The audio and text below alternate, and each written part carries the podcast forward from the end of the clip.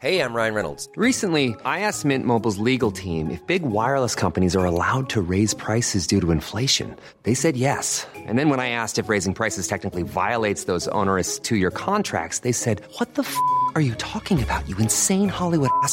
So to recap, we're cutting the price of Mint Unlimited from $30 a month to just $15 a month. Give it a try at mintmobile.com slash switch. $45 upfront for three months plus taxes and fees. Promo rate for new customers for limited time. Unlimited more than 40 gigabytes per month. Slows. Full terms at mintmobile.com. Many of us have those stubborn pounds that seem impossible to lose, no matter how good we eat or how hard we work out. My solution is PlushCare.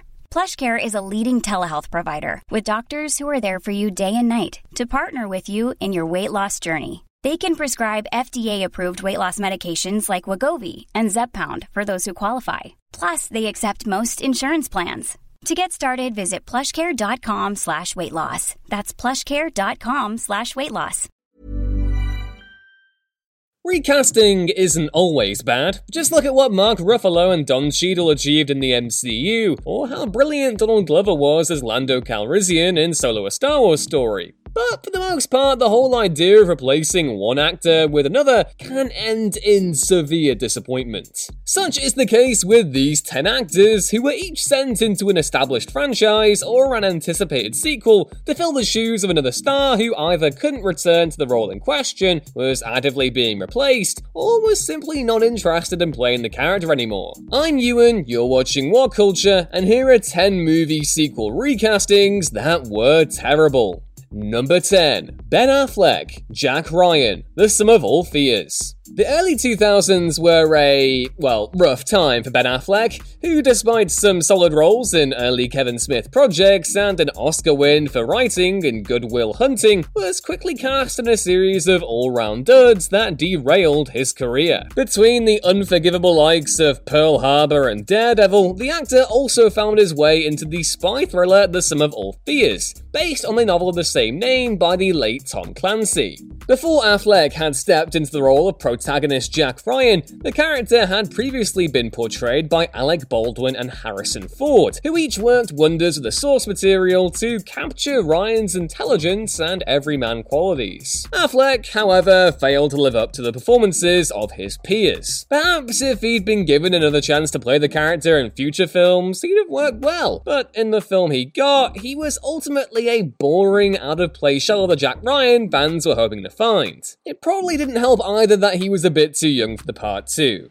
Number 9. Julianne Moore, Clarice Starling, Hannibal. Silence of the Lambs was a massive hit when it released back in 1991, winning numerous Oscars, including Best Picture, and quickly cementing itself as a landmark of the psychological thriller subgenre. Aside from the sublime work of screenwriter Ted Tally and the harrowing imagery populating its most iconic sequences, the reason Silence of the Lambs was such a smash hit was because of the stars at its core. Sir Anthony Hopkins has gone down in cinema legend for his portrayal of villainous cannibal Hannibal Lecter, and Jodie Foster's leading turn as FBI Special Agent Clarice Starling is nothing short of a revelation. Unfortunately, when a sequel was announced nearly a decade later, Foster declined to return to her most famous role because, I mean, look, if you've read Hannibal, you'll know why. Director Ridley Scott brought in the also great Julianne Moore to replace her. Though on paper this was a great replacement, Moore's version of Starling was far removed from the conflicted whip smart crime fighter she'd been in silence. Dark, moody, and grotesque for the sake of being grotesque, Hannibal made Starling a completely different character to the one audiences knew. And though Moore did her level best, she wasn't able to capture the magic Foster breathed into the role. Number 8. George Lazenby, James Bond, on Her Majesty's Secret Service. When Sean Connery briefly left the role of James Bond following 1967's You Only Live Twice, there was a scramble to find a new star to attach to the growing franchise. But instead of casting another A-lister to helm the next film, legendary Bond producer Albert Broccoli opted for Australian model George Lazenby to portray 007 instead. He had no previous acting credits and had been spotted by Broccoli acting in adverts for Cadbury's. The studio made a massive gamble casting the first time actor in the heavily demanding role, and though there was always a good chance it would pay off, Lazenby just wasn't up to scratch. Lacking the easy charm, coldness, and charisma of its predecessor, Lazenby was surprisingly dull as 007 and struggled to find his own vision for the character. Watching him all these years later, you can't help but notice he's trying to do his best Connery impression, and it just doesn't work. Number 7. Emilia Clarke, Sarah Connor, Terminator Genisys. When Terminator Genisys was released to a critical and commercial panning, Emilia Clarke was actually relieved, claiming that, quote, no one had a good time whilst making it. Helmed by veteran TV director Alan Taylor, the unnecessary sci fi sequel was made as an attempt to rejuvenate the franchise after the lackluster Terminator Salvation. In order to pull this off, Taylor brought in Clarke, who he'd worked with on Game of Thrones, to fill the shoes of Linda Hamilton's badass lead, Sarah Connor. Though Hamilton did a fantastic job of portraying Connor's development from fish out of water victim of a deadly killing machine to an all around action hero, Clarke's performance lacks any attempt to recapture the energy she brought to the role. Ultimately a dull and resigned portrayal, Connor is almost unrecognizable compared to the Connor found in the franchise's first two installments. Like several people on this list, though, Clarke can't be blamed entirely for her shortcomings. The film's writing, incoherent plot, derivative plot twists, and forced fan service ruined it from scene one, but she also didn't do much to make her casting pay off either. Number 6. Tommy Lee Jones, Harvey Dent, Batman Forever. Following the success of Tim Burton's Batman and Batman Returns, Warner Bros. hired director Joel Schumacher to keep the series going with a threequel titled Batman Forever. The only hitch was the casting complications, which started when Michael Keaton dropped out of the title role and was replaced by Val Kilmer, and continued when the studio dropped Billy Dee Williams as Harvey Dent and replaced him with Tommy Lee Jones. Williams had appeared in the first of Burton's films as the righteous district attorney, and had stated his interest in reprising the role in a sequel further down the line. Although his performance promised big things to Two Face, Jones was given the gig because Schumacher wanted to work with him. Look, I love me some Tommy Lee Jones. No one's saying they don't love themselves some Tommy Lee Jones. But he did not bring his A game to Forever and is easily the film's weakest element. Billy Dee Williams deserved that shot, and thankfully, he's been able to take it on since voicing the character in the Lego Batman movie, and seeing his likeness utilized in DC's Batman 89 comic, written by screenwriter Sam Hamm and with art from Joe Quinones. Ready to pop the question? The jewelers at BlueNile.com have got sparkle down to a science with beautiful lab grown diamonds worthy of your most brilliant moments. Their lab grown diamonds are independently graded and guaranteed identical to natural diamonds, and they're ready to ship to your door. Go to Bluenile.com and use promo code LISTEN to get $50 off your purchase of $500 or more. That's code LISTEN at Bluenile.com for $50 off. Bluenile.com code LISTEN. Hey, it's Ryan Reynolds, and I'm here with Keith, co star of my upcoming film, If, only in theaters, May 17th. Do you want to tell people the big news? All right, I'll do it. Sign up now and you'll get unlimited for $15 a month in six months of Paramount Plus Essential Plan on us. Mintmobile.com slash switch. Upfront payment of $45 equivalent to $15 per month. Unlimited over 40 gigabytes per month. Face lower speeds. Videos at 480p. Active Mint customers by 531.24 get six months of Paramount Plus Essential Plan. Auto renews after six months. Offer ends May 31st, 2024. Separate Paramount Plus registration required. Terms and conditions apply if rated PG. Since 2013, Bombas has donated over 100 million socks, underwear, and t-shirts to those facing homelessness. If we counted those on air, this ad would last over 1,157 days. But if we counted the time it takes to make a donation possible, it would take just a few clicks. Because every time you make a purchase, Bombas donates an item to someone who needs it. Go to bombas.com slash ACAST and use code ACAST for 20% off your first purchase. That's bombas.com slash ACAST, code ACAST.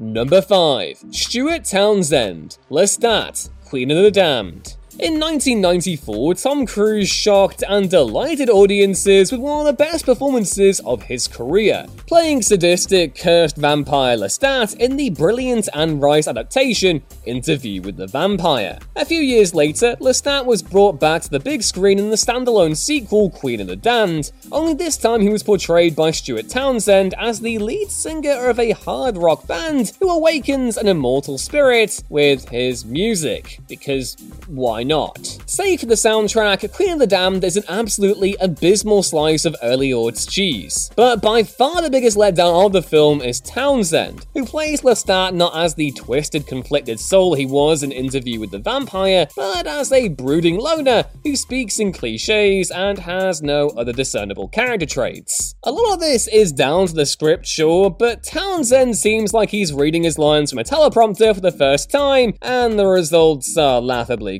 cringeworthy. Number 4. Maria Bello, Evelyn O'Connell, The Mummy, Tomb with the Dragon Emperor. The first two Mummy movies were set in Egypt, with plots centered around the country's ancient mythology, but in the unprecedented threequel, things found their way to China, with a plot focused not on Egyptian mummies and curses, but on the legend of an all powerful warlord and his undead army. Tomb of the Dragon Emperor bombed the critics when it released in 2008, but I actually thought it was okay. Bringing back the always lovable Brendan Fraser as disgruntled adventurer Rick O'Connell, Tomb of the Dragon Emperor isn't high art, but it's nonetheless a hilarious dark slice of blockbuster cinema that's easy to enjoy. The big flaw, though, is that former star Rachel Weisz didn't want to reprise her role as Rick's wife and fellow adventurer Evelyn O'Connell, stating that she didn't like the script and that she wanted to spend time with her newborn son. So, in order to keep Evelyn involved, director Rob Cohen replaced her with Maria Bello, who struggled to recapture Weisz and Fraser's easy chemistry or build on Evie's previously compelling character development. Look, Bello isn't bad by any means, but watching her here, it's hard to find a connection between her version of Evie and Weisz's, and the results are quite distracting.